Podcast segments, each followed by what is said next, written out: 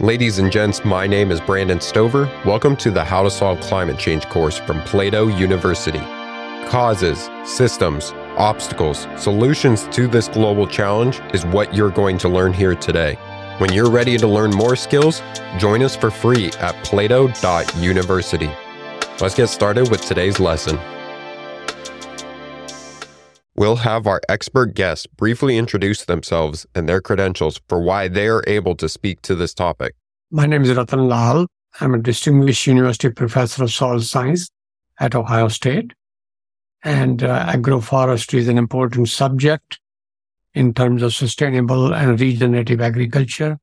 While in Africa, uh, for about 20 years uh, working in the West African region, I had uh, field experiments on agroforestry involving Gliricidias and Leucaena and other uh, tropical leguminous trees to grow nitrogen in soil so that uh, the fertilizer use can be reduced.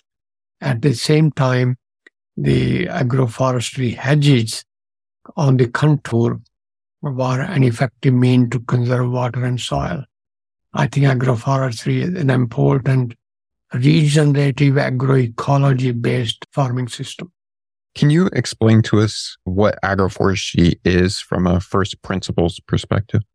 Agroforestry is growing seasonal crops and perennial vegetation such as shrubs and trees on the same land to conserve water and soil and to improve productivity and use efficiency of input. So it's a judicious combination of uh, crops and livestock with perennial uh, uh, trees which can uh, improve the productivity and resource use efficiency. I must mention agroforestry has both component uh, trees involved with crops and trees involved with livestock as and why would agroforestry help to possibly solve climate change? One of the aspects of climate change is that agriculture has been a source of emission of greenhouse gases such as carbon dioxide, methane, and nitrous oxide ever since the beginning of agriculture about 10,000 years ago. Consequently, agricultural lands have lost a considerable part of the total carbon stock uh, from soils because of extractive farming practices and at the same time because of soil degradation especially by erosion. And consequently, in most uh, traditional cropping systems and livestock raising system, there's a negative carbon budget. What we put carbon in the soil uh, is less than what we remove from soil by plowing, by erosion, by increasing mineralization and uh, release of uh, greenhouse gases in the atmosphere. Uh, therefore, any practice that can create a positive carbon budget, conserve soil and water, uh, would be a climate smart or climate resilient uh, agricultural system.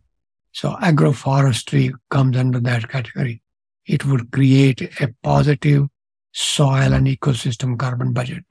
And why would agroforestry maybe not help to solve it or fall short of being a solution?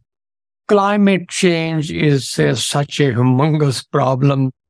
There is no one panacea that would be universally applicable for all the soil types and all the uh, ecosystems and all the ecoregion, all the socioeconomic and biophysical factor especially in a mechanized agriculture, such as that in North American part of Brazil and uh, South American part of Western Europe, where hedges on a short space interval, like every four meter or every five meter, 10 meter apart, it could be a limitation.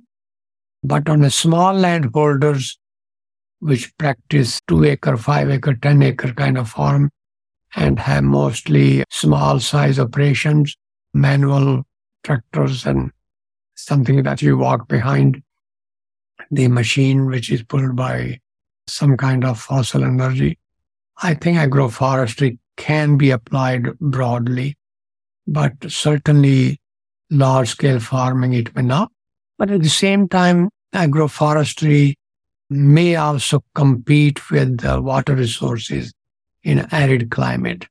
For example, some of the hedges I was using in Africa every four meter apart or Gliricidia and Leucaena, right next to the hedge, the crop growth would be often restricted. Two reasons, competition for water and B, also some shading effect if the pruning is not done properly. But by and large, uh, if we improve biodiversity and uh, increase complexity of the farming system, uh, its sustainability and climate resilience attributes are improved. Speaking of the people that are involved with this, who would benefit most from agroforestry as a solution? And then who may be harmed the most by it as a solution?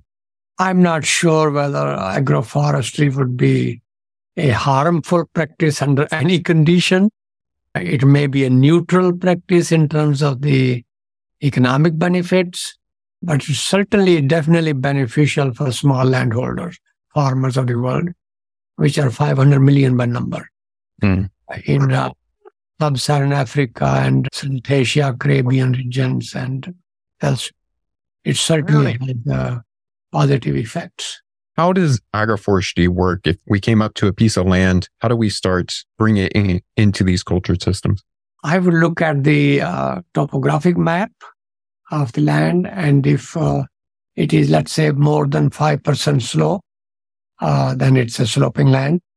And in those land on contour, if we can establish uh, perennial uh, shrubs or trees, which can be cut and pruned, uh, they could conserve water and uh, soil as soon as these are established.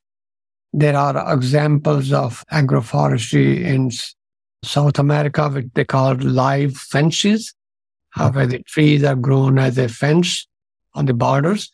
And they could also be fodder trees. They can be grazed so that it would become a livestock component of the agroforestry system. So I think that is the uh, system, the way it works. The matching component is how to avoid shade because shade uh, can affect most crops, although shade can be beneficial to livestock. So pruning the trees during the crop growth stage so that there is no shading effect and there is no competition for water is something that is uh, important to understand and uh, plan accordingly. Agroforestry to work as a solution, what innovation or policy or things need to still be built for this to be widely accepted? You brought up the question of where it may be having some uh, harmful or negative effect. And I indicated mechanized farming large scale because you have to have hedges far apart to accommodate a mechanized system. In some cases, there may be more ecological benefits rather than economic benefits.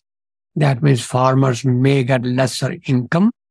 In some cases, under those circumstances, since the agroforestry will have much broader sociological and ecological benefit to the community, society as a whole, policy should be pro farmer and pro nature so that the farmer doing pro nature agricultural practices are rewarded economically.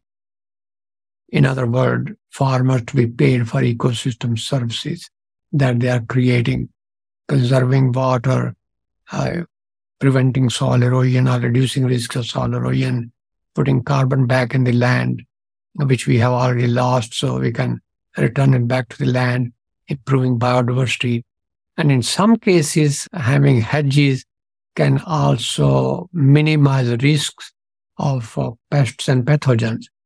For example, the insects, some hedges can uh, repel or attract insects away from the crops where they might damage. So they call push and pull kind of uh, effects. So there are uh, quite a few um, aspects which are uh, quite important in terms of the ecological benefits which uh, policymakers could promote through payment for ecosystem services. What are some of the best resources to learn more about agroforestry in relation to climate change? There are literature. I, IPCC had several reports in which agroforestry is mentioned as one of the options. There is a CGIAR system that has centers which are dealing with agroforestry and forestry. There is one called ICRAF, which is based in Nairobi. They have several reports on it. International Institute of Tropical Agriculture in Ibadan, Nigeria had a very active program on research and publication on agroforestry. Some of my work and my colleagues, the late Dr. B.T. Kang, his work is published uh, by them from 70s and 80s. A similar center in South America, such as CIAT and CIMMYT, uh, have uh, reports on um, agroforestry for smallholder. There is a center called um, CIFOR, I believe it's in uh, Indonesia, uh, that has uh, FAO in Rome, Italy, would have reports and literature available. In Nairobi, again, I would have. So there are quite a few organizations. Even World Bank has sometimes reports on improved agricultural systems. And of course, most university and there's the agroforestry journal also mm. published, uh, I believe, from, it's called Agroforestry Systems. That's a journal published from ICRAF in Nairobi. So right. that's a good source of literature. Right now, you're speaking to passionate students who want to actually solve problems like these. What top three skills should they study so that they actually have the ability to do so? In relation to climate change, uh, the person uh, should be uh, familiar with how to do soil carbon budget and climate carbon budget. I think that would be an important part is the agro ecosystem that we are working on carbon positive or carbon negative.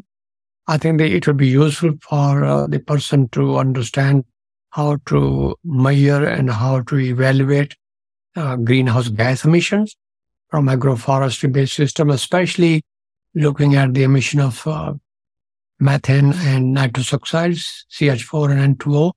CH4 is about 21 times more potent than CO2 and two or 310 times. And then also look at the other ecological benefits and quantify them.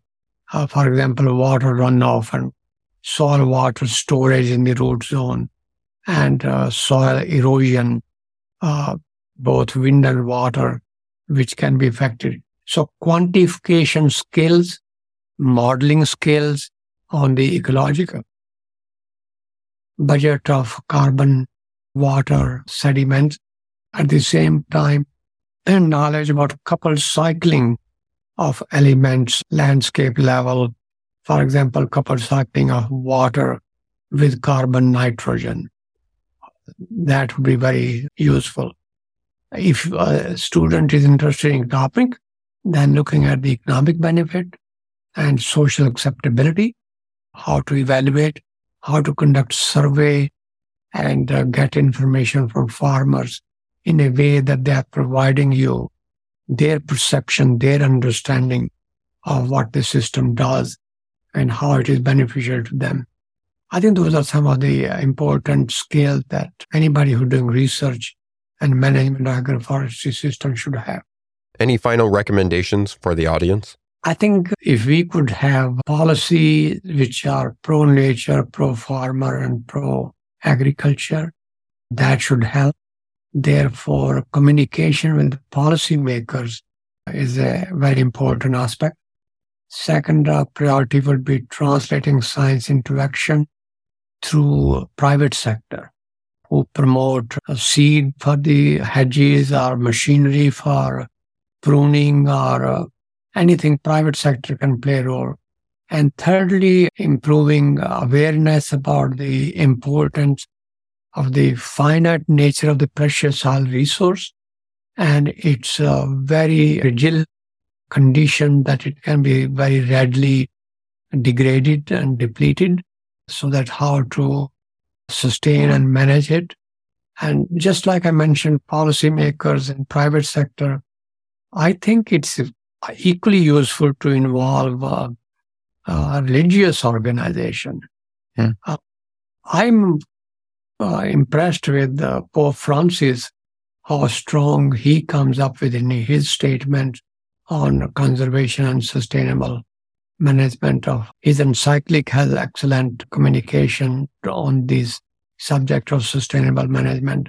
So I think keeping all those avenues open to address this very complex issue of addressing climate change and uh, through promotion of agroforestry that increases biodiversity is very useful.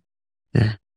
Let's practice these skills. Pick a pint of land in your area and use available data and online calculators to estimate the potential carbon sequestration benefits of implementing an agroforestry system.